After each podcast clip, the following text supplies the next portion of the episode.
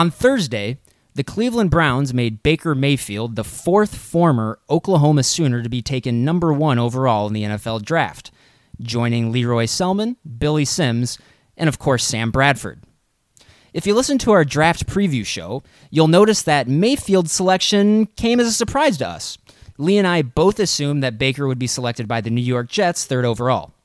However, on Thursday morning, news began to break that Baker Mayfield was the Browns' guy, bucking the conventional consensus that the Browns were deciding between Sam Darnold and Josh Allen. Almost immediately, the hot takes from the media started to pour out from every crevice of the internet. The analytics community overwhelmingly supported the move. College football journalists were excited but cautious, and the Mayfield haters widely panned the news almost in a gleeful way because he was going to the Browns. Lee and I have broken down ad nauseum on this show why we think the Mayfield haters are wrong. But when you add the Cleveland Browns to the mix, it's understandable to see where some people are coming from. The Cleveland Browns are the premier losing franchise in all of American sports, arguably. In their 19 seasons since rejoining the NFL, they have finished last in their division 15 times without winning it. They have made the playoffs only once in 2002 with a record of 9 and 7 and have not finished with a record of 500 or better in over a decade. They have a laundry list of embarrassing first round picks throughout the history. And oh, yeah, they just became the second team in NFL history last year to go 0 16. Not good. The amount of ineptitude in that franchise isn't even the full story. You could go on and on, not just about the Browns, but the city of Cleveland in general as it relates to professional sports. The point is this the Browns have a unique culture of losing and toxicity.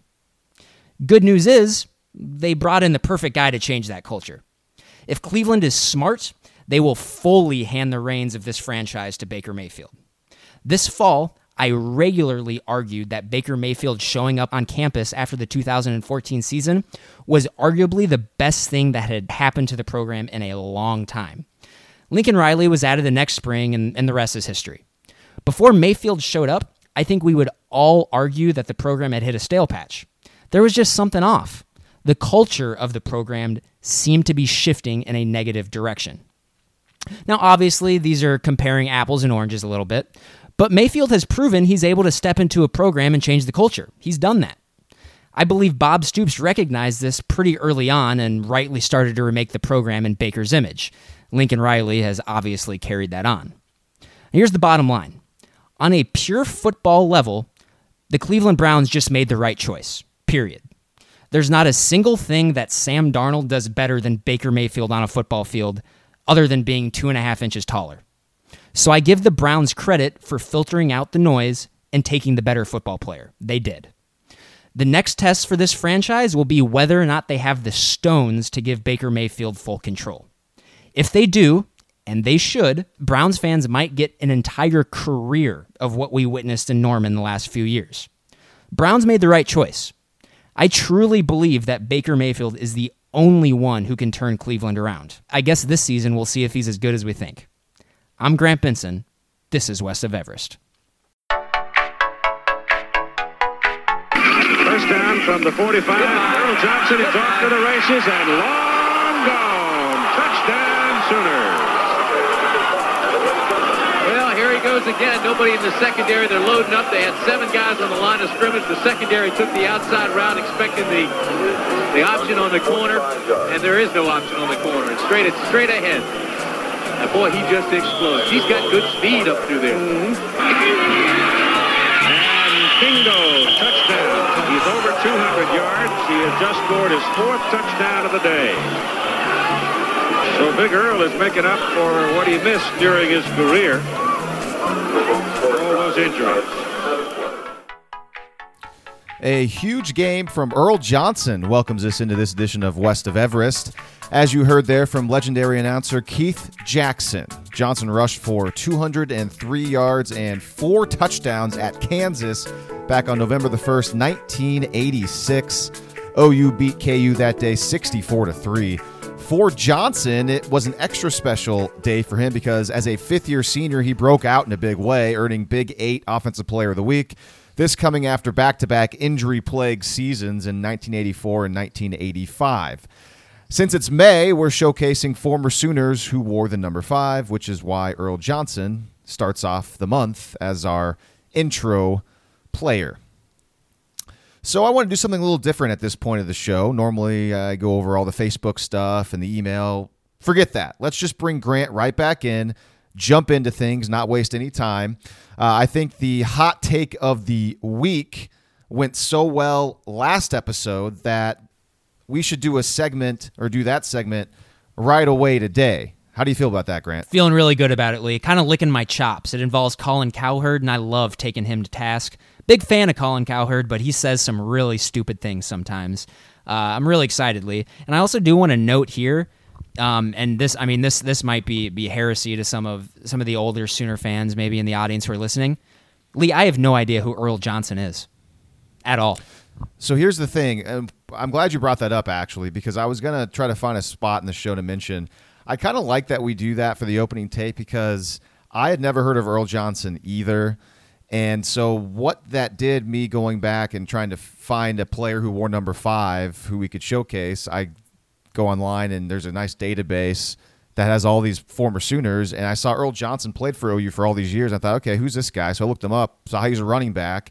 He played really well his freshman year. He was actually, if I think I got this right, he was part of the recruiting class that brought in Marcus Dupree and I'm sure you are aware of Marcus Dupree, Grant, because they did a 30 for 30 on him.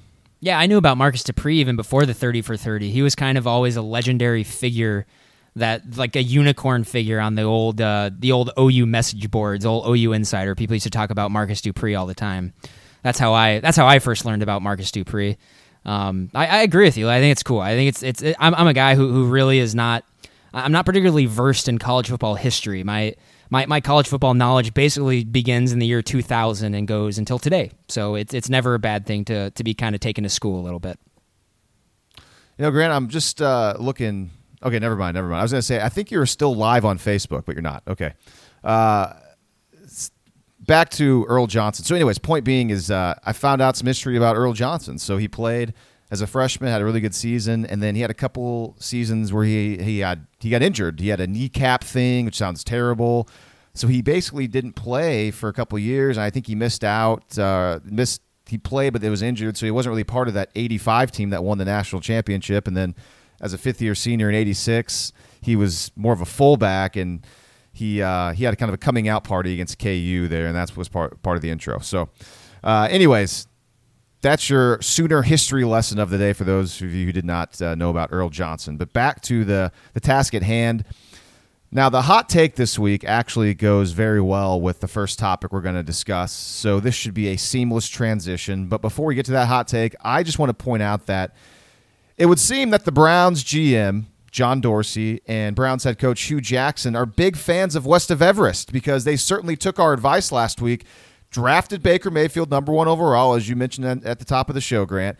And by doing that, the Browns selected the best quarterback in the draft. Now, again, I thought you did a pretty good job explaining all of the happenings of last week in your opening take, Grant. So let's talk more about the Browns taking Mayfield. Here are my thoughts on the matter quickly. I'm happy the Browns took him. Like Grant said earlier, we both thought he was going to the Jets at number three, but that was before all the reports came out on draft day. The Browns were leaning towards Mayfield. I was worried about the Jets taking Mayfield because I don't think that's a great situation right now for a young quarterback, which I'll explain why I think that later on in the show. I'm glad the Browns took Mayfield because Cleveland's offensive potential is really good right now. Todd Haley is the Browns' new offensive coordinator. He's had a ton of success in the NFL. Cleveland's offensive line was actually a strength for the Browns a season ago, although future Hall of Fame left tackle Joe Thomas has retired, so that's not good. Still, the Browns were considered middle of the pack according to Pro Football Focus last year on the offensive line, which is surprising for a team that went 0 16. Mayfield will have guys to throw it to Josh Gordon, if he stays out of trouble, Jarvis Landry, David Njoku, and maybe even former Baylor Bear Corey Coleman will turn out to be a solid player. Cleveland also has some solid running backs. Carlos Hyde comes over from the 49ers. Honestly, though, I'm not sure if he's any good. I watched a lot of Carlos Hyde last year because he was on my fantasy team, and I was not not impressed. He didn't look like he was very dynamic. But uh, anyways, Duke Johnson, I think, can be an extremely, extremely poor man's Joe Mixon because he can catch a lot of passes out of the backfield. Obviously, not as big as Joe Mixon, though. Probably not as fast either. Eh, Duke Johnson's actually pretty fast. And also Nick Chubb from Georgia, we've all seen him play, and he's got the abilities, I think, to be a nice early down back in the NFL. So, all things being equal, and basically, I'm saying if you overlook the horrible culture of losing, the Browns provide the very best situation for any of these young quarterbacks who have a shot to start early. Aside from Mayfield, that's Sam Darnold, Josh Allen, and Josh Rosen. Those are my quick thoughts, quick on Mayfield and the Browns. But one person in sports media would certainly disagree with everything I just said there, I'm sure, and that's, of course, Colin Cowherd. Now, as we've stated many times here on West of Everest, we both think Colin Cowherd is fantastic, incredibly talented, really good at what he does.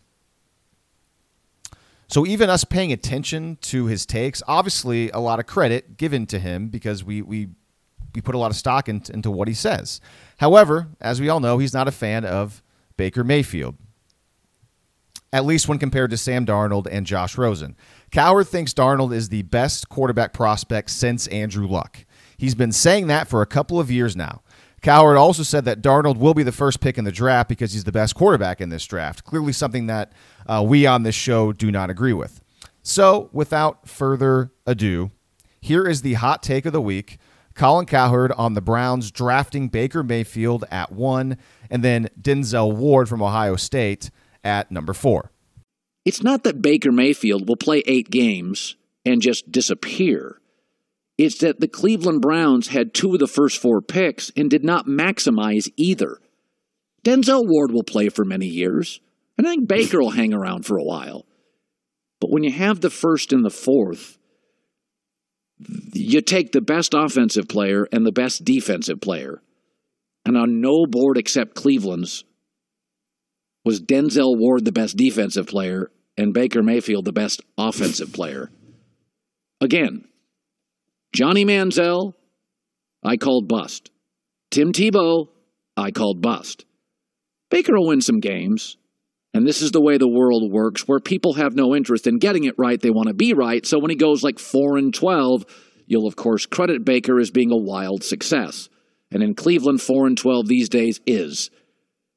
But they didn't maximize an opportunity that you almost never get in this league the chance to get the best offensive player and the chance to get the best defensive player. And they failed with both. That was Colin Cowherd on the Browns taking Baker Mayfield at one and then Denzel Ward at four. Grant, I talked a bunch before we played that hot take by Cowherd, so I'll give you the first crack at responding to what he said. Well, first I want to I want to say I mean this is this is kind of a momentous occasion of what you know what Colin Cowherd is advocating here for. Um, he he's advocating that the Browns shouldn't even have taken a quarterback in the draft. He's advocating that the Browns should have taken Quenton Nelson or Saquon Barkley and Bradley Chubb. That's what he's advocating for.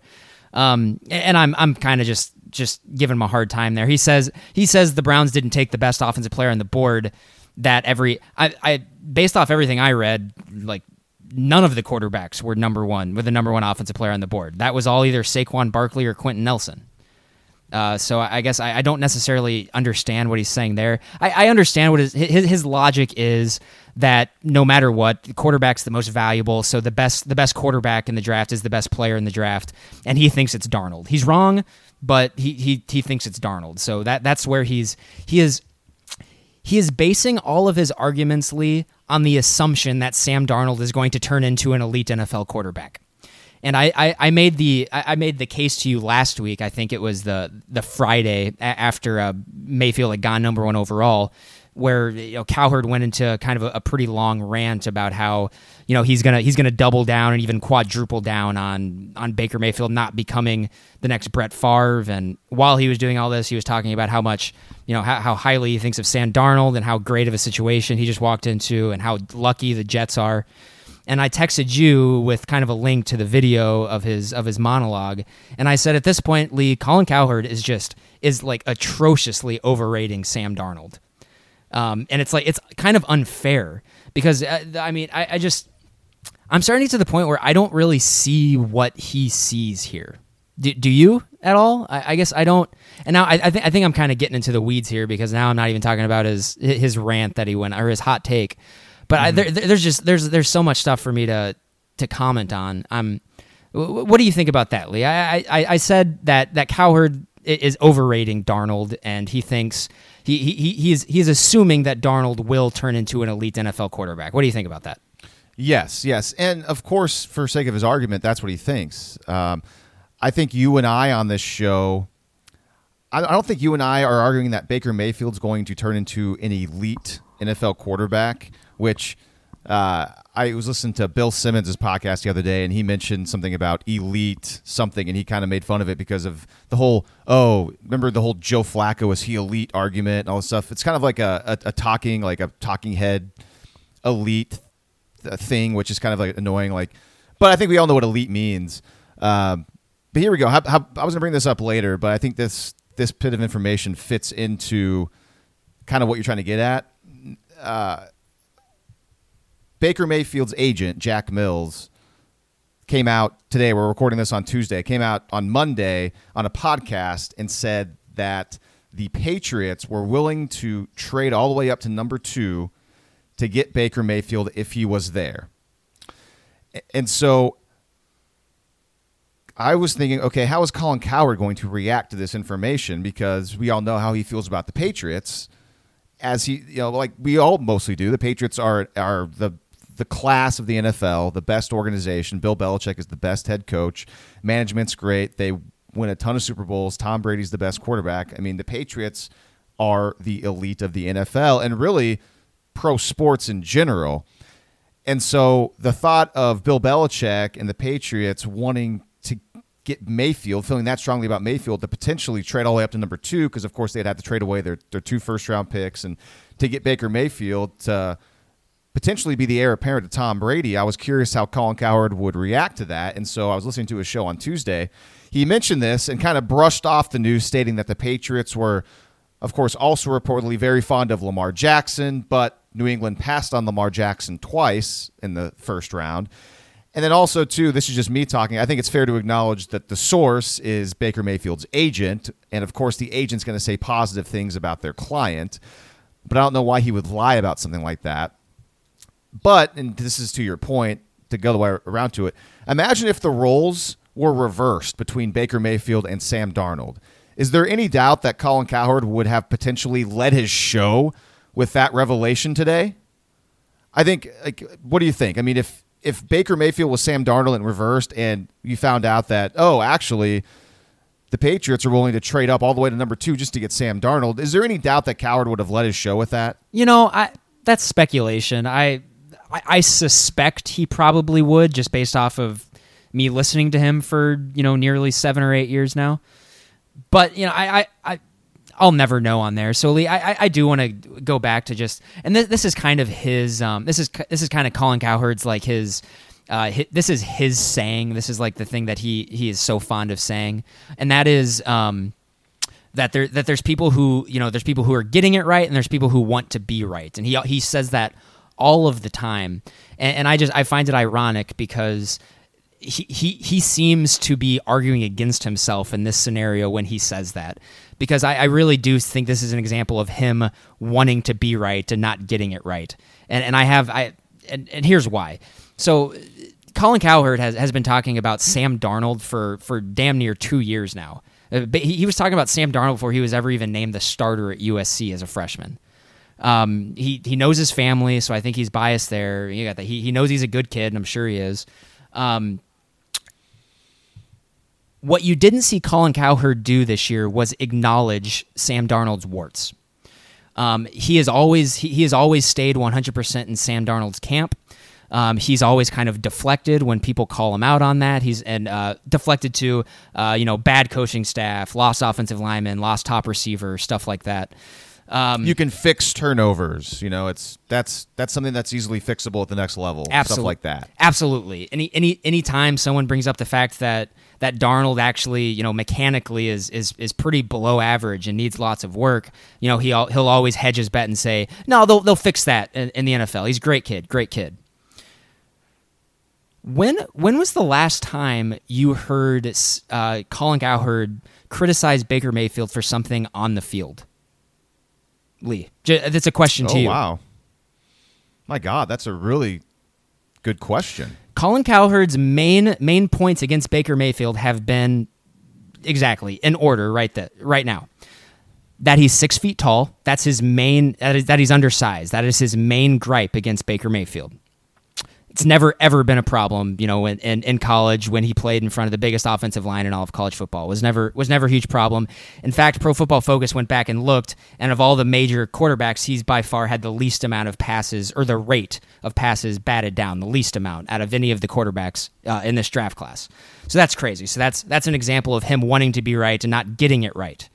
Um, second one, he plays in the Big 12, has always been hi- one of his biggest things. He plays in a popcorn conference. Go look at Baker Mayfield's stats against the best teams he's played, against the best defenses he's played. Get a little news flash for you. They're really freaking good. Probably better than the career stats uh, against everybody for Sam Darnold and Josh Rosen and, and, and whatnot.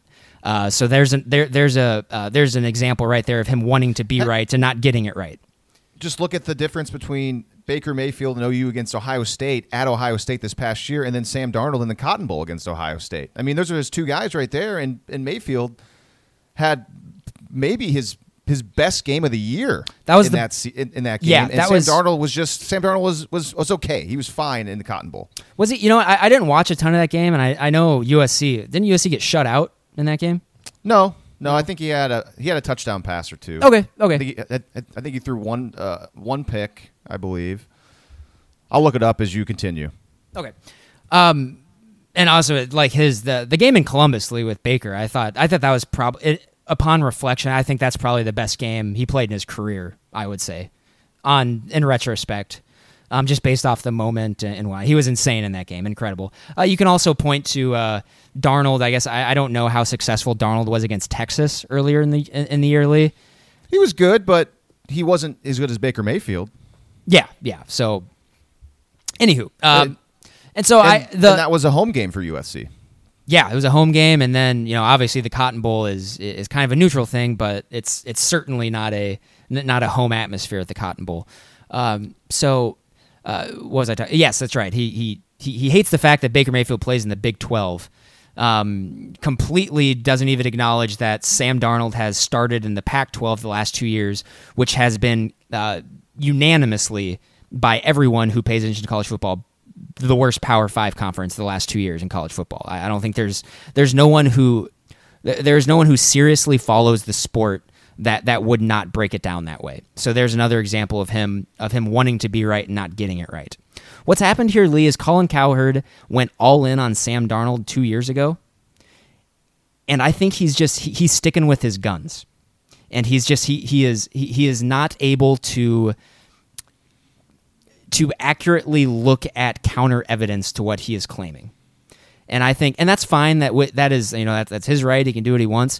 It's just going to be so much, so much sweeter when he's wrong. And, and I, and the more, the more he talks and talks and talks, the more, the more confident I get that he is wrong. Um, and just because he doesn't know what he's talking about, it's and, and it's it's it's it's fun to watch actually. And you know, you know, you know the, the the freezing cold takes Twitter handle or whatever that does that retweets all of like the the cold takes.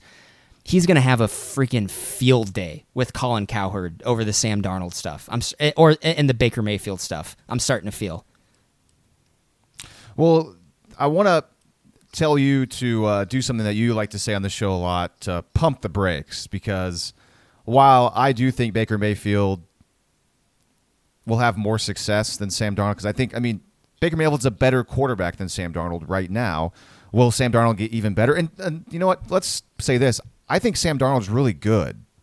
Let's not make him out to be some Yeah, I do too. bad player. Yeah, I mean, sorry. I think Sam Darnold is the second best quarterback in this class, and then a little bit after Darnold is Josh Rosen. But I think I think Darnold and Rosen are a clock a, a lot closer together than Mayfield to anybody else. I, I think, think- Mayfield is is better is much better than the rest of the field. Then you got Darnold and Rosen who are pretty close. Then after that, I think there's a pretty big gap between Lamar Jackson and then Josh Allen and Mason Rudolph. This might surprise you here, Lee, but I, I, I sort of have a similar kind of hierarchy there. Um, I, I, I would put, I would break him down into tiers. Um, I, I, I think Mayfield's in a tier all by himself. Um, and then I think the third tier consists of Darnold, Rosen, and actually Lamar Jackson. In my, in my opinion, I, I honestly cannot decide between those three who I would slot behind Mayfield. The thing is with Rosen, just you know, what? forget it. Well, we'll probably we might get to that later. I don't want to go off topic here. Uh, so basically, what you're, I, I like all the stuff you're saying, and I think the main point is you say that Herd's Cowherd's gone all in on Darnold, and he basically is trying to get it right, or no, he's he's basically wanting to be right instead of trying to get it right. And just to your point, I think he's willfully ignoring all these factors about Baker Mayfield because he wants to be right about Sam Darnold. And I think I want to point out, I think the difference between Darn, uh, Darnold, between Colin Cowherd and you and I on this podcast is that yes, we are biased in favor of Baker Mayfield. Of course we are, but I'd like to think that we are more fair about our coverage of the two players. Like we will point out the flaws in Baker Mayfield. We will we will say that it's dumb to get arrested. We'll, we'll say that we're not a big fan of the antics, and we're not going to defend that stuff really. But we'll we'll also say that overall and what we see on the field is so good and it's it's really not that close between him and the rest of the players as far as how he plays the game of football, that being Baker Mayfield. Whereas to your point, you know, you mentioned when's the last time Cowherd's criticized anything on the field about Baker Mayfield? I that's a great question. I don't remember the last time, if at all. It's, so it's because he, he very rarely ever criticizes Sam Darnold. It's because he doesn't know. It's because he does not watch them enough to know. And I'll, I'll, I'll and, and I'll, I'll give him a break on that because you know, I, am sure he's got to do a lot of stuff. He's got to watch a lot of things. Oh yeah, yeah, definitely. A couple other parts of that hot take I want to break down. How about the part where he talks about? Uh, I guess this wasn't on the hot take, so I, I, should give some background. So we played you about a minute and ten seconds of Cowherd on Mayfield and the Browns. Obviously, he has a lot more thoughts on the situation. Cowherd also said before he, he said all that, he said that two teams won the draft the Jets and the Cardinals because they got franchise quarterbacks. Of course, Sam Darnold to the to, New York, and then Arizona got Josh Rosen. Then Cowherd started talking about the value of quarterbacks as far as how many points they're worth. Cowherd's baseline player was Jimmy Garoppolo. He said Garoppolo is worth five points. Then Cowherd showed some numbers on the screen from last season the 49ers averaged 17 points per game in 11 games without Garoppolo. And in five games with Garoppolo, the 49ers scored about 29 points per game, so a 12 point difference. Now, Cowherd's take on this was that Garoppolo was worth 12 points now with a great offensive coach. In this case, it's Kyle Shanahan. And you know what? I think this is a really good take by Colin because a really good quarterback, which Garoppolo, of course, is, mixed with a smart offensive coordinator is going to result in a lot of points being scored. Now, it brings me to the Baker Mayfield discussion. I wonder if he's thought much at all about the offensive coordinators on the Jets and on the Cardinals. I don't think he has. And I think there's a chance that Jeremy Bates in New York is a bad offensive coordinator. You know, how's that going to affect Sam Darnold? And then in Arizona, there's Mike McCoy. He's got a lot of experience at this point. I think I'd certainly say he's better than Jeremy Bates in New York. And then looking at the other quarterbacks that are going, you got Josh Allen, who has a chance to start for Buffalo. Brian Daboll is there, and we don't know much about him. He's not great, although I will say he's never had a good quarterback to work with in the NFL. Uh, and he still may not have a good quarterback in Josh Allen. So then you turn to Todd Haley with Cleveland, finally, who is the quarterback in Cleveland, like I said, and that be Baker Mayfield's offensive coordinator. He's got the best track record of all these coaches on the offensive side of the ball. Sure, he's reportedly a, a jerk, kind of immature for an adult, and how much of his recent success has to do with the players he's had in Pittsburgh as opposed to his actual offensive scheme? I think that's a legitimate question, definitely. Also, Haley has been combative with players, most notably Ben Roethlisberger. They didn't really get along very well. Lincoln Riley, on the other hand, is not combative at all. Him and Baker Mayfield have a have a fantastic relationship. So maybe Haley's personality will be an issue. I think it's definitely something to consider. But I also like the fact that Todd Haley was fired by the Steelers, and now he'll he's in the same division as Pittsburgh. So hopefully that gives Haley some extra fire to buckle down and implement a system that can get the most out of Baker Mayfield. So I just was curious if you have any thoughts, Grant, on that particular part about the offensive coordinators that these quarterbacks are going to get Uh, I'm not high at all on Jeremy Bates. I think that could be a problem for Sam Darnold, which is tough because Sam Darnold didn't have that great offensive coaches at uh, USC either. Yeah, you know, I, am there's there's certainly a lot to that, Lee, and and going back to Cowherd, that's that's not something new. He's been he's had that take for years, you know, about offensive coordinators paired with young quarterbacks. Um, I, would be really curious to see to hear his thoughts. Um, and I read this reported in the Athletic of Sean McVay, who is kind of who is the the head coach of the Los Angeles Rams. Um, and of course, he is he's credited very greatly with turning around Jared Goff this year. I wonder how Colin Cowherd would feel, you know, to hear that Sean McVay personally told Mayfield that if I didn't have my quote unquote ride or die guy referencing Jared Goff, that we would come up and get you in the first round. That's Sean McVay told Baker Mayfield that uh, per the per the Athletic.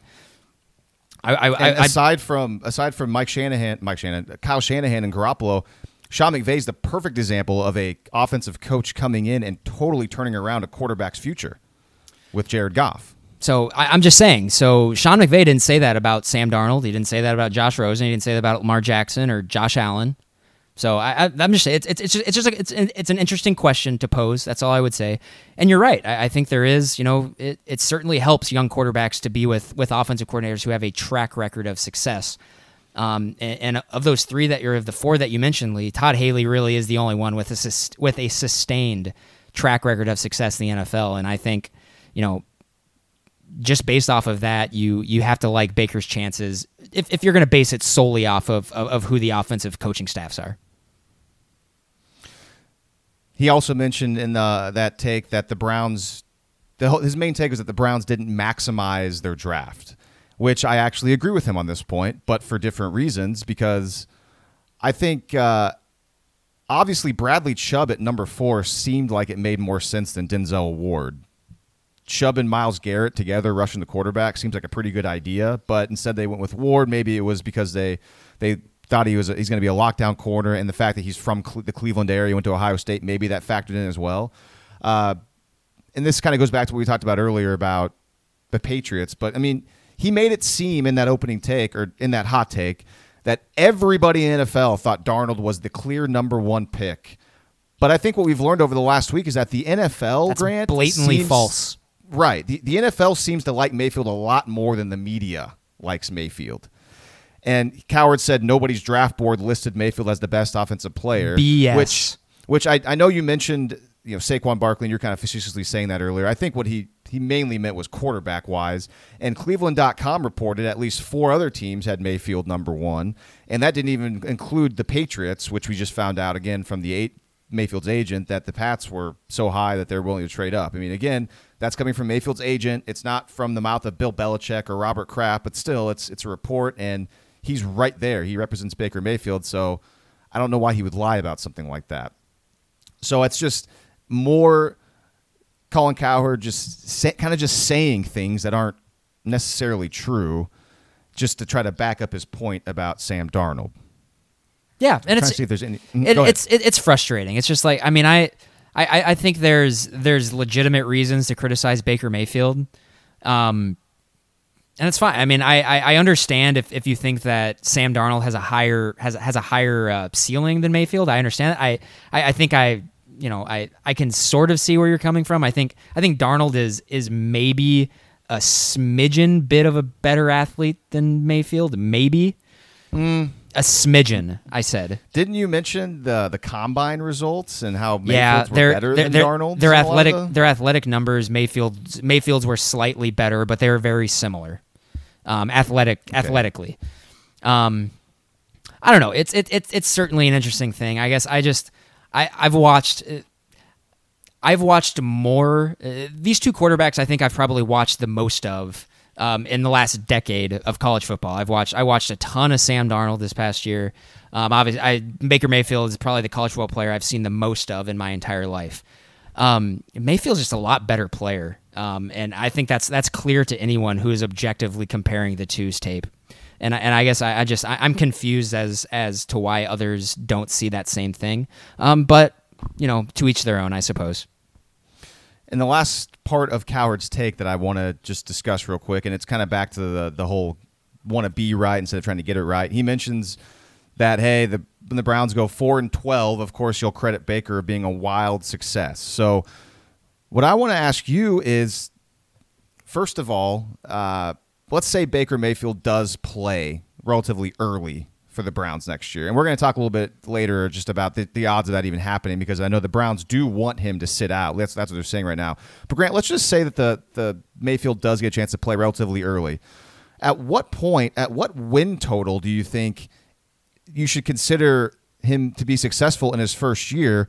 And I ask you that question with the over unders for NFL win totals out now. The Browns were set at five and a half, which I believe that's still like the lowest in the league. I don't think anybody else was was set at was fewer than five and a half wins. But I mean, what do you think, Grant? I mean, how many wins do you think if Baker Mayfield, you know, plays? Let's say, let's say Baker Mayfield starting by week four.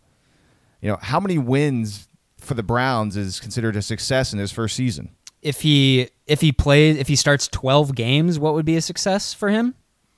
Sure.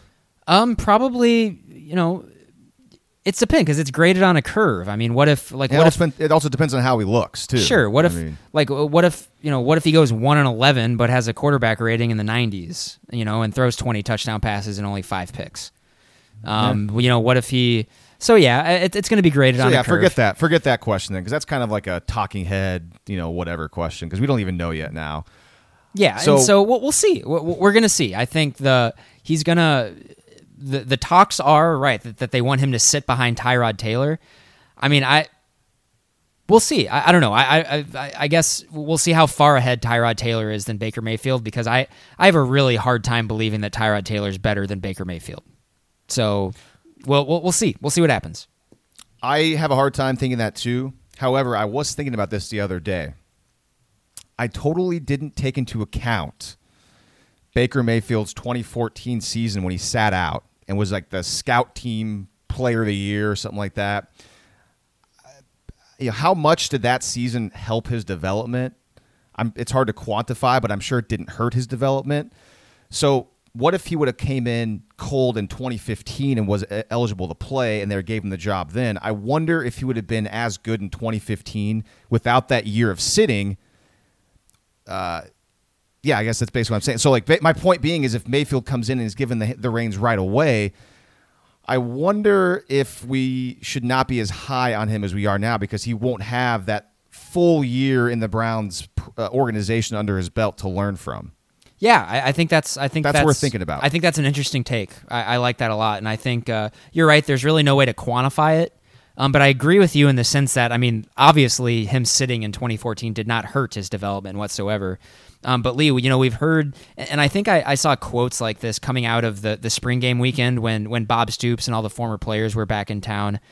Um, and there was I, I, I remember reading kind of a lot of retrospectives of you know when when Baker actually showed up in, in 2014, and Lee just reading some quotes. I, I I got the idea that as soon as Baker showed up and was in that quarterback room, that he he freaking controlled the thing. That that was it, it was his program even when he was sitting out.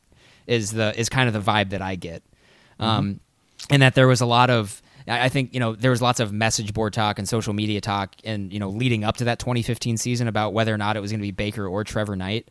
Um, reading stuff back, I, I think it's it's pretty obvious in retrospect now that it was always Baker Mayfield, and that he had he stepped in he stepped in almost right away and was just dominating from everything I've read. Um, so like yeah, I, I'm sure him you know being able to do that and developing and learning an offense. I'm certain certainly didn't hurt him.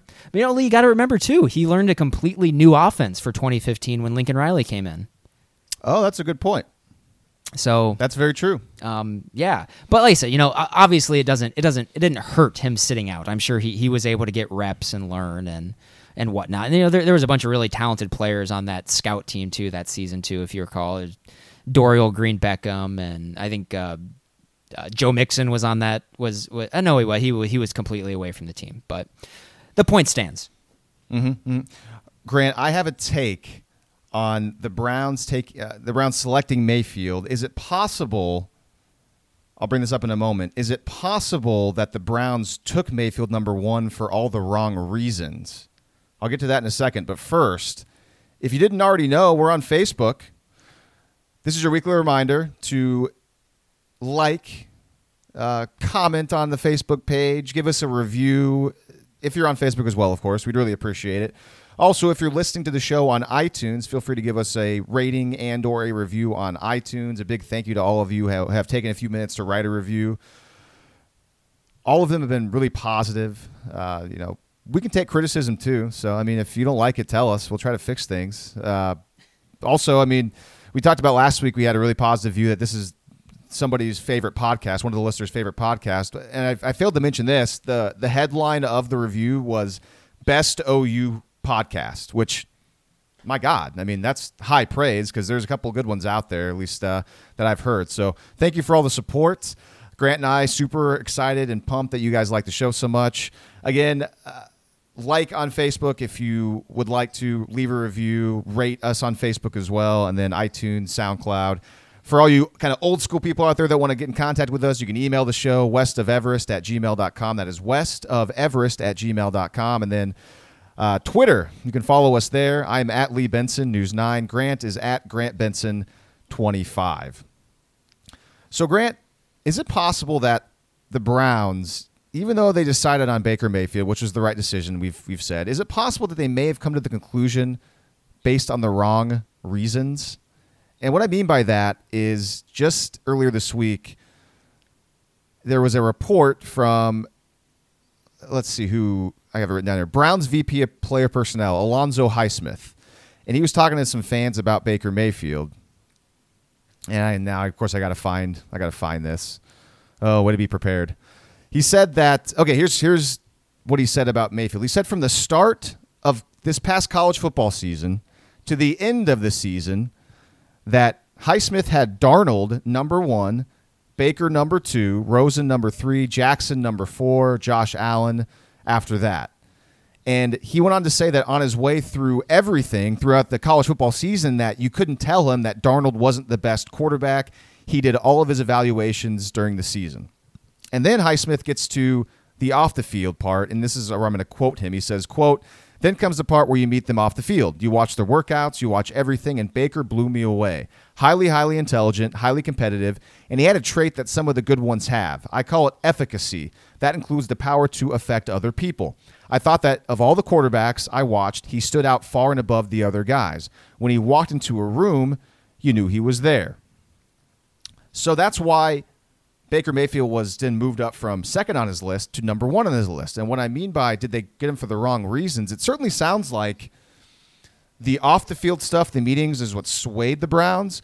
But Grant, isn't it kind of troubling that throughout their their film study and the stuff on the field, they still had Darnold number one over Mayfield after the entire college football season? Isn't that puzzling? Browns are to brown, man. Like I, that's that's what I'm saying. I, I, mean, I think they might have lucked into this pick, honestly, just based off of talent evaluation. I guess, I, and, and, and, I keep saying it. I, I just objectively, I don't understand how you can evaluate the tape of these players and come away saying Darnold is a better player. It just does not jive with what is physically on tape at all, like not even close.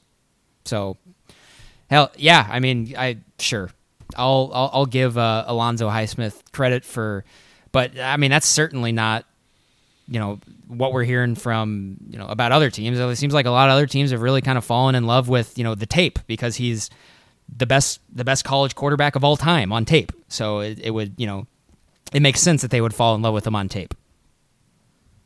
So yeah, I thought that was pretty interesting. Uh, one more th- thing too, and I, I don't have this in front of me, but I saw a report that uh, I think I think Cowherd might have reported this afterwards. He he had heard that they didn't think the Browns, that is, didn't think that Darnold, uh, the task of turning around a franchise, he was really up to that. Did you did you hear that report, or am I just I did making this? I did, and that was I can't remember if it was Cowherd, but yes, I did hear it. Um, I agree with that because I, I, I after and I didn't um, I didn't honestly have those thoughts until I watched the Sam Darnold interview after he had been taken by the Jets. He didn't know what to say. He didn't know how to handle the media. He didn't. He just didn't seem too well. He seemed shy. Seemed really shy. Um, so he doesn't really seem like he's that a big time alpha guy that's gonna. And to be fair, you and I, we're not big rah rah guys. We're not big with our quarterbacks. Like, hey, yeah, yeah. But at the same time, you have to have a, a bit a, a bit to you where you're dynamic and people want to listen to you and want to follow you. Well, you're a- there's no doubt that Baker Mayfield has that. when you're a quarterback, you're the CEO. You like the the teams want you to be a charismatic CEO because I mean you you have the reins of the franchise. Um, so and, and I'm not saying I'm not saying Sam Darnold coming off is shy. That means that he just he's not going to be able to handle New York. Um, Eli Manning's a pretty soft spoken guy, and you know he's been you know he's he's been Yeah, pretty successful in. New York. So it's you know I'm, I'm just saying he's there. There's certainly different players, and and you're right. I'm glad you brought up that I'm I'm certainly not a rah rah guy. Um, and in fact, you know, if, if you would have pulled me a couple years ago, I might have said Darnold being soft spoken and not really saying much was maybe a good thing for the Jets. But that kind of just shows you how, how our thinking can change and um, and really what it's all about in the NFL is just being that alpha personality at quarterback. It really is important because you're the field general. You want guys to go into battle with you, and if you're just kind of quiet and uh, you know kind of reserved like that, you better be damn good at your job for them to get behind you. So no, that, that, that that's the point there. Another thing too, just along the lines of uh, Highsmith mentioning that Darnold was number one for the college football season, then Baker ended up you know being number one in the end based on the the interview process, things like that. Another thing that I've heard John Dorsey, the GM, say, and Hue Jackson, I think, say at the at the press conference after drafting Mayfield, is that they you know Mayfield's a winner. They like that he's a he's a winner, which and this is a take that Colin Cowherd has that he said a lot is saying that someone's a winner doesn't mean anything. And I agree with him. I mean, that sounds very Tebow like. I mean, oh, Tebow, he can win games. He can win games. But yeah, you got to see how he's winning games. People in college that go to Oklahoma and Florida and USC and all these places, they're all winners. All quarterbacks are winners. I, it, that doesn't mean anything to me. I, I wouldn't, I wouldn't describe Baker Mayfield. One of the first things out of my mouth when describing Baker Mayfield about why he's a really good quarterback he's a winner would not be anywhere near the top because I know that doesn't really mean anything. Sure, he is a winner. He does win games, but so did Jason White. Jason White won a lot of games. Nate Hybl won a lot of games. Uh, you know, so uh, Trevor Knight won a decent amount of games when he was at Oklahoma. I mean, these all these players are nowhere near as good as Baker Mayfield. So I think it's I don't know if that's like a PR thing for the Browns because their fans like to hear, "Hey, he's a winner." Maybe that's it. But I was wondering if you had any thoughts on whenever you've, you've heard John Dorsey and these people describe, oh, well, you know, Baker Mayfield, he's a like one of the first things out of his mouth is he's a winner, which to me that that's not a great way to describe or, or a good reason to draft somebody number one. Yeah, I think you you just summed up my the thoughts I've had about that kind of phrase my entire life without me knowing it. I agree. I agree with everything you just said, um, and I and I didn't know I agreed with it until you said it. So um, that's so, Okay. that's very interesting. I, you're right. I don't know what that means. What being a winner means. You know, like what is it? There, there's plenty of people who have who have sucked like in college in terms of win loss and have come in and have played really well in, in the NFL. Um, geez, Probably. yeah. Yeah. So that I mean that that is weird. I, I don't I don't know what that means. I, I- I'm assuming he means that that's the sort of personality that he has, and that he's adept to coming in and and changing this changing this culture, which is I think. Which is if you really sat down with John Dorsey and really uh, probed what he was thinking, I bet that is his main thing. Is that he knows once he stepped in the culture of that franchise needs needs a 180 and you need a you need an alpha personality to come in here and do it a guy who who is you know and I hate this word now too a guy who is a winner and he is like he's he, he's a winner in the sense I suppose that it doesn't he will do absolutely anything to win he's that type of person um, and I think that's the type of person that Cleveland absolutely has to have, and they have to have that person at quarterback if Cleveland is ever going to be pulled out of this hole. If if if it's ever going to happen, it, it has to be like this. Um, I'm. It's it's so I'm it's it's gonna be really interesting to follow this this season. I, I, I hope he plays this year. It'd be pretty pretty boring and disappointing if if he doesn't. But man, if he does, what what an interesting NFL season this is gonna be.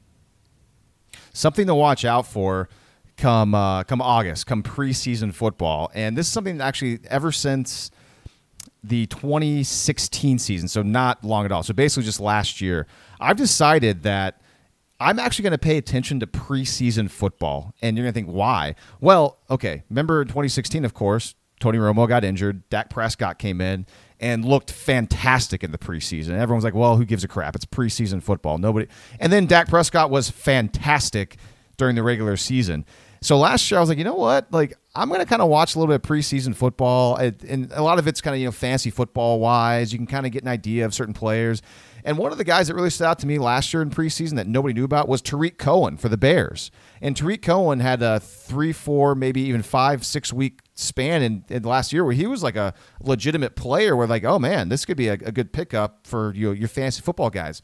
Point being, 2018 preseason ball when Baker Mayfield gets gets reps and gets to play, if he looks like he's competent and looks good, that's going to tell us something. It's not just I don't think anymore we can say, "Oh, it doesn't matter, it's vanilla defenses, this is preseason."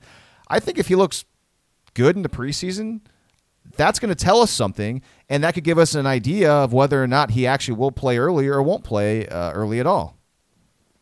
Yeah, I he- maybe. Do you, do you think that's crazy, or do do you, do you not care about? Well, I mean, obviously you're going to watch preseason this year because you're going you're going to want to watch Baker Mayfield's first I usually I, first passes. I usually always am interested in preseason, at least like the first half of games, because I'm always interested in the rookies, always.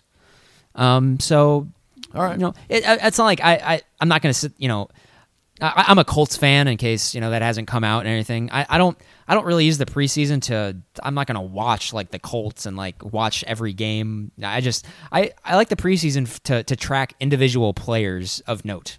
That's always been a thing. It, it's usually Yeah. it's it's usually OU guys that I like to follow in the preseason. Yeah. Yeah, and, and we'll talk about some of the other guys who got drafted and picked up as undrafted free agents coming up later in the show. Uh, before we get to that, the last thing on Baker and the Browns, uh, Grant, and I have these numbers here. So I mentioned earlier that the over under win total for Cleveland is five and a half. Also, get this the Browns right now are plus 9,500 to win the Super Bowl. And so if you don't know anything about gambling odds, basically what that means is that if you bet $100 on the Browns to win the Super Bowl, you will win $9,500 if they win the Super Bowl. All right. So that means they're, they're a pretty big long shot. Uh, for comparative sake, the Patriots, Eagles, and Vikings are all favorites, the three favorites to win the Super Bowl. All three of those teams' odds are less than plus 1,000. So uh, you put a hundred. I think the Patriots. I, I didn't write this down, but the Patriots are somewhere like six hundred or something like that. So you win six hundred bucks if they win it. Anyways, so the higher the number, the more of a long shot. What I found interesting though about this Grant is that the Browns don't have the worst odds to win the Super Bowl. A team that went 0 16 last year, their odds are actually not the worst. There are four teams that have worse odds right now than the Browns to win the Super Bowl. And I'm just curious. This could take too long, so maybe we won't go too long on it. But do you care to guess at all the teams Sure. that have worse odds? Sure, the Jets are going to be one of them. Bing. Yep, got that. So that's one, one of the four. Um, let's see here. Indianapolis. Nope. What about uh, like Cincinnati? Nope. Oh, interesting. So uh, the Bears. Yep, that's one of them. How many? How many teams are there? Four. So you've got half of them so far. Okay. You got the Bears and the Jets. There's two more teams, and Oh, Bu- you might get one of them, but I don't think you're gonna get the other one. Buffalo. No. That's surprising. They're going to be terrible. Um, I'll give you one more guess, and then we'll move on. okay, Denver. Nope.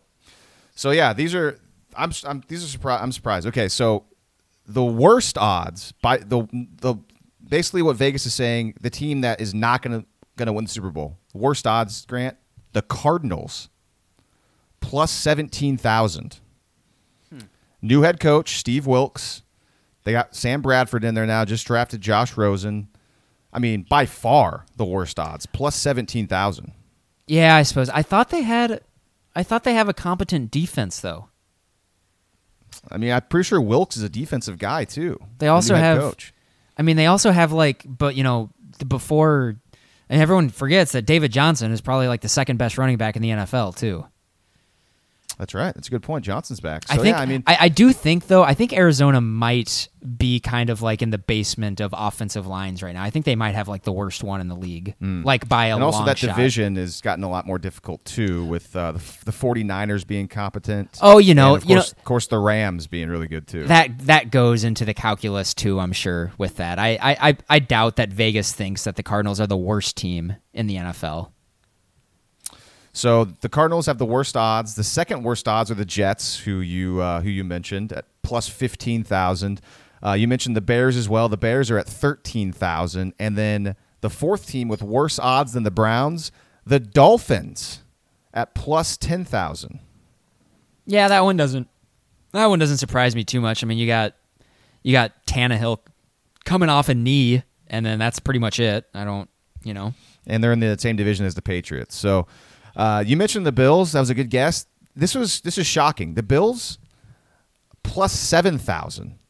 I mean, still a long shot, but not anywhere near the worst odds. I'm trying to figure out why the Bills not as bad as the Jets.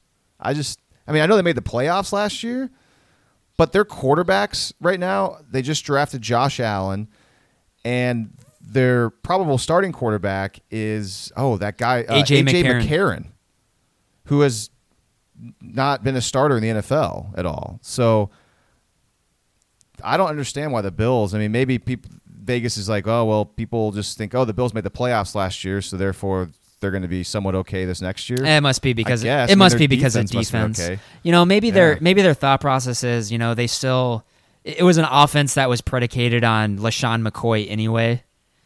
And that I, I bet they're thinking Tyrod Taylor no longer being there probably isn't even much of a of a give or take. yeah, Um, and they, yeah, they made the playoffs last year on their defense anyway, so they're probably thinking, well, it's still going to be the Shady McCoy show, and maybe maybe McCarron turns it over less than Tyrod Taylor. So who knows? All right, let's talk about the other guys who were drafted briefly. I honestly don't have a whole lot of thoughts on these guys, and I'll apologize to them ahead of time.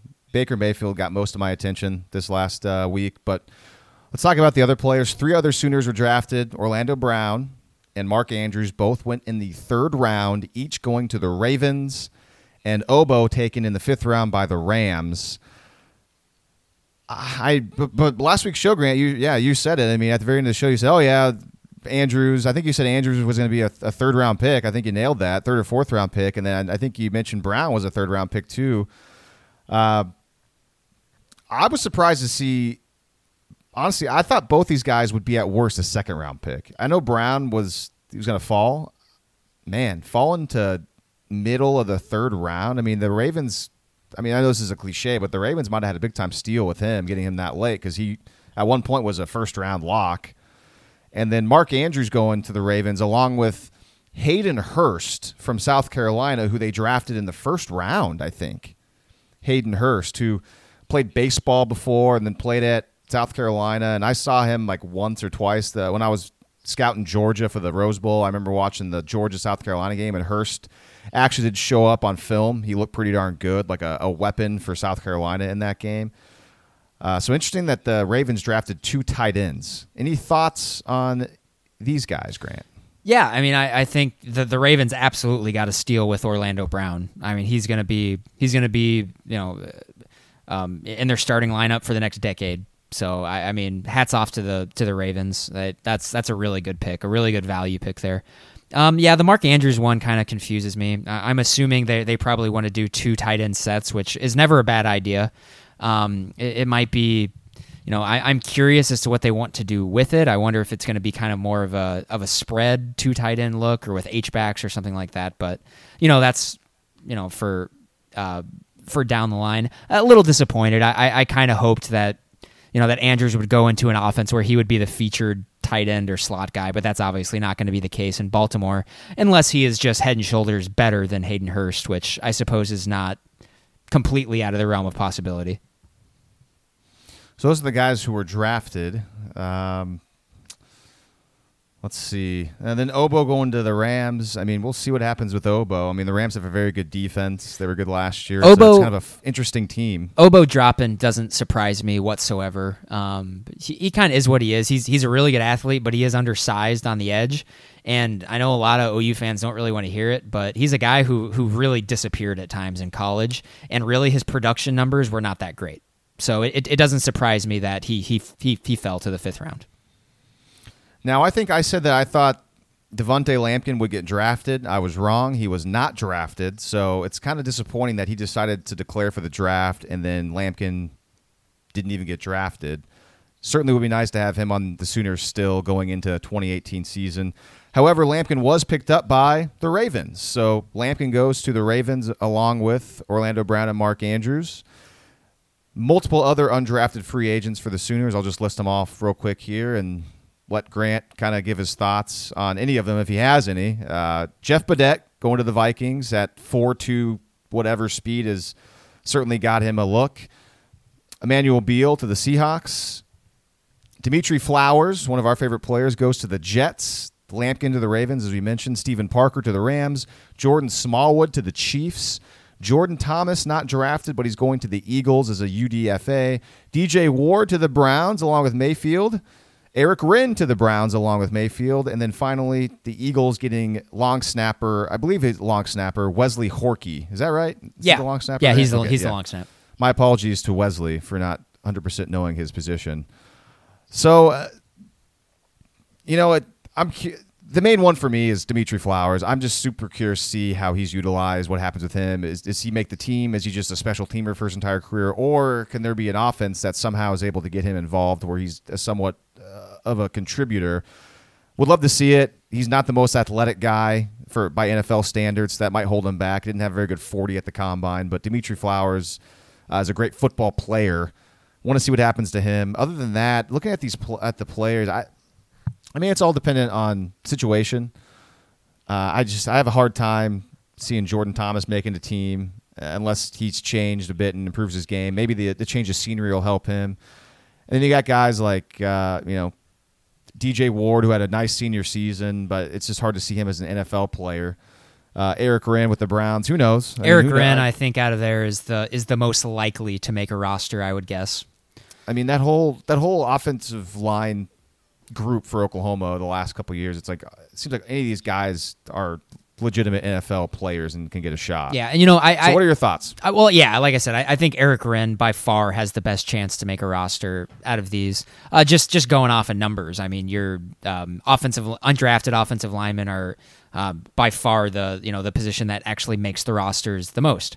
Um, and Erick Wren, of course, being with Baker Mayfield in Cleveland, I, I don't think that that hurts his cause at all. And Erick Wren just straight up has NFL size too, um, so it wouldn't surprise me if he's able to win a win a roster spot. Other than that, yeah, you know, I, I- share your thoughts about Dimitri Flowers. I I'm I'm rooting like hell for him. I really want him to make a roster. I just I, I'm not really sure, you know, where he can be utilized if it's not special teams. Um, other than that, you know, I think I, I guess I, I'm not sure how long snapping works, and so I'm sure Wesley Horky probably has a decent chance to make a roster. Um, just like uh, J- uh, James Winchester, I think has he's the long snapper for the for the Chiefs. Um, he's had a pretty long NFL career. You know, other than that, I'm curious to see. You know, Badet here here in Minnesota, I think is interesting. Badet or these guys, you know, ha- has put some good years on tape with Kentucky as well, so he's he's got some ability. You know, other than that, it wouldn't you know it, it wouldn't surprise me to you know honestly to see all these guys maybe not make a roster just because that's just how numbers work in the NFL, unfortunately. You know, the just looking at this list real quick, one guy that does kind of make me curious to see what happens is Emmanuel Beal in Seattle. Because Beal's 40 at the at pro day was ridiculous. He ran like a 4 4, which he played linebacker, obviously, and undersized linebacker at OU, and he wasn't a very highly recruited player. But going to Seattle, and I know that he's a long shot to make the team. Anybody that's not a that's not drafted is a long shot to make the team. But going to a culture with I mean, Seattle's had good defense for years. I know it's kind of starting to drop off recently, so maybe it's not quite as good as it was before. But I'm kind of curious to see if if they see this guy who's got he's undersized for a linebacker, but what if what if they see him as like some sort of safety with that kind of speed? Emmanuel Beal is kind of interesting to me to see if he can figure out a way to finagle his way onto a roster. Uh, just just kind of thinking out loud there. I don't I don't know if you have any thoughts. If not, we can move on. If but a, uh, if, that's if Emmanuel Beal makes an NFL roster, I will eat my hat. out of the out of everyone listed here, uh, Lee, and you, you take away Wesley Horky and and Jordan Smallwood, Emmanuel Beal is the least talented player out of all of these. Play- He's my Yet he led the team in tackles a season ago. which is which tells you all you need to know about Oklahoma's defense last year. guy could hustle. Yeah, sure. You know, Hard I worker. sure. You know, I Emmanuel Beal did I did everything that was asked of him, um, but he's his his quality of player is not the type that that Oklahoma should be welcoming in the future, and that's as nicely as I as I should put it. Uh, all right, that's uh, all the thoughts on the draft, guys. We have one more segment to go before in the show. We have some listener questions. So earlier today, I put up a prompt on Facebook on the West of Everest Facebook page, asking if there's anything that you all wanted us to talk about on the podcast this week, aside from, of course, Baker Mayfield and the NFL draft. So we had a couple guys who who left us comments on the West of Everest Facebook page. So thank you for these comments ahead of time and we'll get to them. So again, if if you hear these questions, you think, hey, I have a question too, feel free to, to comment on the West of Everest Facebook page or send us an email at the email address westofeverest at gmail.com. First up, Grant, a couple listener questions here as we begin May, and these are about OU football, which is what the podcast is about. Not sure why I brought that up. First one, defensive question. So this is a nice transition from uh, talking about Emmanuel Beal to uh, the Oklahoma defense. TJ wants to know is Mike Stoops here next year?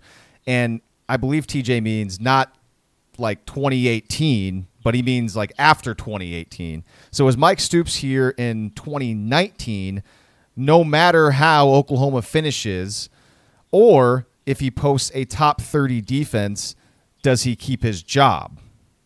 So basically, what he's saying is, does Mike Stoops need to have a top 30 defense to stick around it past the 2018 season. Would you like me to start, or would you want to answer this? No, first, I'll answer it real quick. Um, it depends. I, it depends. I, I mean, I don't know. I, I, if if he does have a top 30 defense, uh, he he deserves to be back, based off how bad it was last year. So yeah, to answer that part of the question, if he if if they post a top 30 defense, he will certainly be back in 2019. Um, you know, I, I, I could see some other things. You know, what if they have what if they're like 60th in total defense again, but they're top 10 in the country in sacks and and, and uh, takeaways? Um, then I would then I would probably say that maybe he deserves to come back. That was you know that would be an effective defense in, in that sense. So you know there's some you know there, there's some interesting variables to it, but you know yeah if if, if they have by raw numbers a top 30 defense, that's going to be a pretty successful season for the defense, I think um, and he will certainly be back. I'm not. I'm. I'm not really willing to say if it's you know if, if it's if it's worse than a top 30 defense if he's for sure being fired because i think there's going to be a lot that goes into it but if they if, if they repeat their performance from last year if they're similar to last year uh, he's gone and he should be gone and i want to apologize to tj i think i might have misrepresented his question a bit the first part of it at least and I think basically what TJ is saying, he says, is Mike Stoops here next year no matter how Oklahoma finishes? Or if he posts a top 30 defense, does Stoops keep his job? So I think the first part of his question is basically TJ wanting to know, hey, no matter what happens, is Mike Stoops just here as a defensive coordinator at Oklahoma, even if the defense is bad again? And so I, I just wanted to make sure I didn't misrepresent yeah, his question there. That's definitely what he's asking. And I guess to answer that mm-hmm. question, no. I, I, I think I think if they have another season where they're 106th in defensive S&P. I think he's he's gone faster than than you can even process it. So my answer to the question is I do think that the Sooners if the Sooners defense is bad again in 2018 like it was in 2017 that Stoops will not be with the program in 2019 and I don't have any inside information on this. This is just a hunch you know, what's the big thing Lincoln Riley has re- referenced many times during this offseason? It's that Oklahoma needs talent and recruiting. He's mentioned that a lot. Well, the Sooners have gotten back to back top 10 recruiting classes. So, in theory, that issue, the talent issue on the defensive side specifically, should not be an excuse this upcoming season on, on the defensive side, as I said. So, uh, I have a hard time seeing Oklahoma firing Mike Stoops. I'm using I'm I'm putting air quotes around firing because because of that history there with Bob Stoops, of course. I mean, Bob Stoops just got a statue put up of him recently, but I I can't imagine Lincoln Riley. I just I think that the fact that Bob Stoops was the coach for so long, I think that certainly has has factored into the fact the reason why Mike Stoops is still the coach, the defensive coordinator at Oklahoma. I think that's certainly factored in. If it was anybody else, if the, if the defensive coordinator last season, I think if the DC's name was John John Doe, I think that guy would have been canned immediately, and and there would have been a, a different play, a different coach in now. But the fact that it was a Stoops, I think that did did factor in. I just it's I can't imagine that Bob Stoops, or I mean, maybe this has all been unsaid too. I just it's tough for me to imagine past last season, Lincoln Riley and his staff being still being okay with really poor results defensively and just kind of keeping with the status quo and not making a change if it's bad in 2018. Hey, let's yeah, for for transparency's sake and just put it all out there. Let's let's give Lincoln Riley a bit of credit. I don't think he decided to keep Mike Stoops just because he's Bob's brother. There, there's there's other things that oh, go no, into no, the I wasn't saying there. I wasn't saying that. Um, like for instance, I, I you obviously have to take into account Mike Stoops does have a track record for outstanding success at the college level, being a defensive coordinator. He does. It was a while ago, but but he he does have a track record for it. So obviously, I'm sure that that probably played just as big of a, of a role or, or factor as him being Bob Stoops' brother. I would I would assume. Well, I wasn't like I guess to be to be clear, I don't think that's why. I mean, obviously, when when Lincoln Riley got the job initially, he wasn't going to get rid of anybody. But I, I really do think, though, if if uh, it was just some random defensive coordinator that wasn't Mike Stoops, and the program had had back to back defensive years the way they've had, I I think there would have been a change made. I think I, I think it is. I think it's completely reasonable to suspect that. Again, don't have any inside information. I uh, work at News Nine in Oklahoma City, but I I do not know Mike Stoops personally. I've spoken to him a couple times, just professionally through interviews and things like that. Uh, I know my boss, uh, Dean Blevins. I think he has somewhat of a relationship with with Mike Stoops. I mean, he has a relationship with basically everyone within OU. Uh, but that's just kind of my thoughts on that, uh, and I hope we were able to answer your question in no uncertain terms. TJ, one more question to go. And this is an all encompassing type question as far as the Big 12 goes. This is from Shane. And I don't believe it's Shane Beamer from Oklahoma. This is just Shane from uh, West of Everest uh, Facebook page. He, he's, he says, Is the Big 12, is the Big 12 conference Oklahoma or bust in terms of making the college football playoff? And since you answered the first question, I will answer this one uh, first, Grant. I'd say Texas may have a shot because it's Texas and they have recruited well. I know they've been bad, but it's Texas. They have gotten recruiting classes and they have a good coach now. Uh, plus, we know they have a good defense. Texas has a good defense. It's probably going to be good again. I don't know where TCU stands. I know Gary Patterson always seems to get it done with less talent on that, those TCU teams compared to other top teams. So outside of Oklahoma, I could say maybe those two teams. Again, this is I don't I haven't done all my research yet because it's May. I will say, and this, I don't think this is going to happen, but and I've been, I'm going to try to stay consistent with this. My dark horse would be West Virginia because they might have the best quarterback in the conference and in Grier. And if you if you've heard this show I, a couple months ago, I mentioned that Grier is a dark horse Heisman candidate because again he's got a lot of experience. He's coming back in the Big Twelve, and again I think he might be the best quarterback in this conference. So now to go against myself though, that culture there, West Virginia, is like a eight, nine win, seven win culture with no defense really normally. So probably not a college football playoff contender just based off of that. Uh, but yeah, it's probably it's probably Oklahoma or bust though. Now, duh, even though I've kind of given a couple teams, I would say it's definitely more Oklahoma or bust than any other Big Twelve team making the playoff. Yeah, What I, you? Yeah, I'll I'll just straight up answer the question with a yes answer. Um, I, I I'm not going to say it's Oklahoma or bust in terms of the, like the Big 12, you know, conference title, but if but if the Big 12 is making the playoffs, it's going to be Oklahoma. It's going to be no one. Period.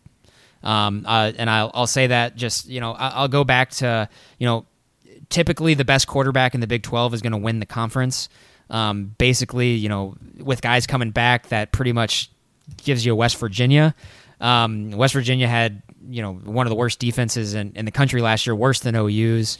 I, I just I, I can't imagine they're going to have that much of a turnaround this year um, in that respect. And that leaves me with Lee. I, I think I think Kyler Murray is going to be the best quarterback in the Big 12 this upcoming year. Um, I, I just do. Um, so I don't. I, I think as of right now, I'm probably leaning towards. I, I, I don't. I, I don't think OU is going to make the college football playoff. Um, but I mean, yeah, I, I think. Um, if you're going with the logic that the best quarterback in the Big 12 always wins the Big 12, and I think the best quarterback is Kyler Murray, then there you go. I just and yeah, I, I agree. I think I, I, think Texas is probably a bigger threat than West Virginia is. Um, not entirely convinced that Sam Ehlinger can make enough throws right now for Texas to be a college football playoff contender. But you know, I, I think I think Texas is going to be very much formidable, or uh, much more formidable this year, much more competitive this year. All right, I want to thank TJ and Shane for those questions. Appreciate that. Glad uh, glad to get the feedback. Uh, anybody else that one wants to ask us anything or questions, comments, concerns, we are all for it. Well, I think we've uh, reached the end of the show, and I will say, fair warning, we are planning to go on a bit of a break in the near future. Now, with the NFL draft in the rearview mirror, summer's almost here.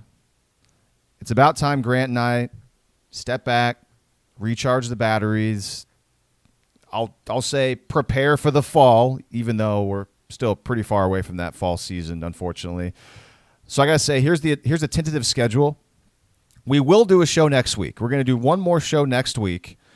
And the main thing that I want to do on this show, and I haven't even talked to Grant about this yet, so he's here about this for the first time. I, th- I think once again we should project the starters for the Oklahoma offense and defense. We did that a couple months ago before spring ball, so now spring ball is over. We've learned some new things. We've seen the spring game, so I think it's time for us to update those projections, see if, uh, well, certainly some things will change, I'm sure.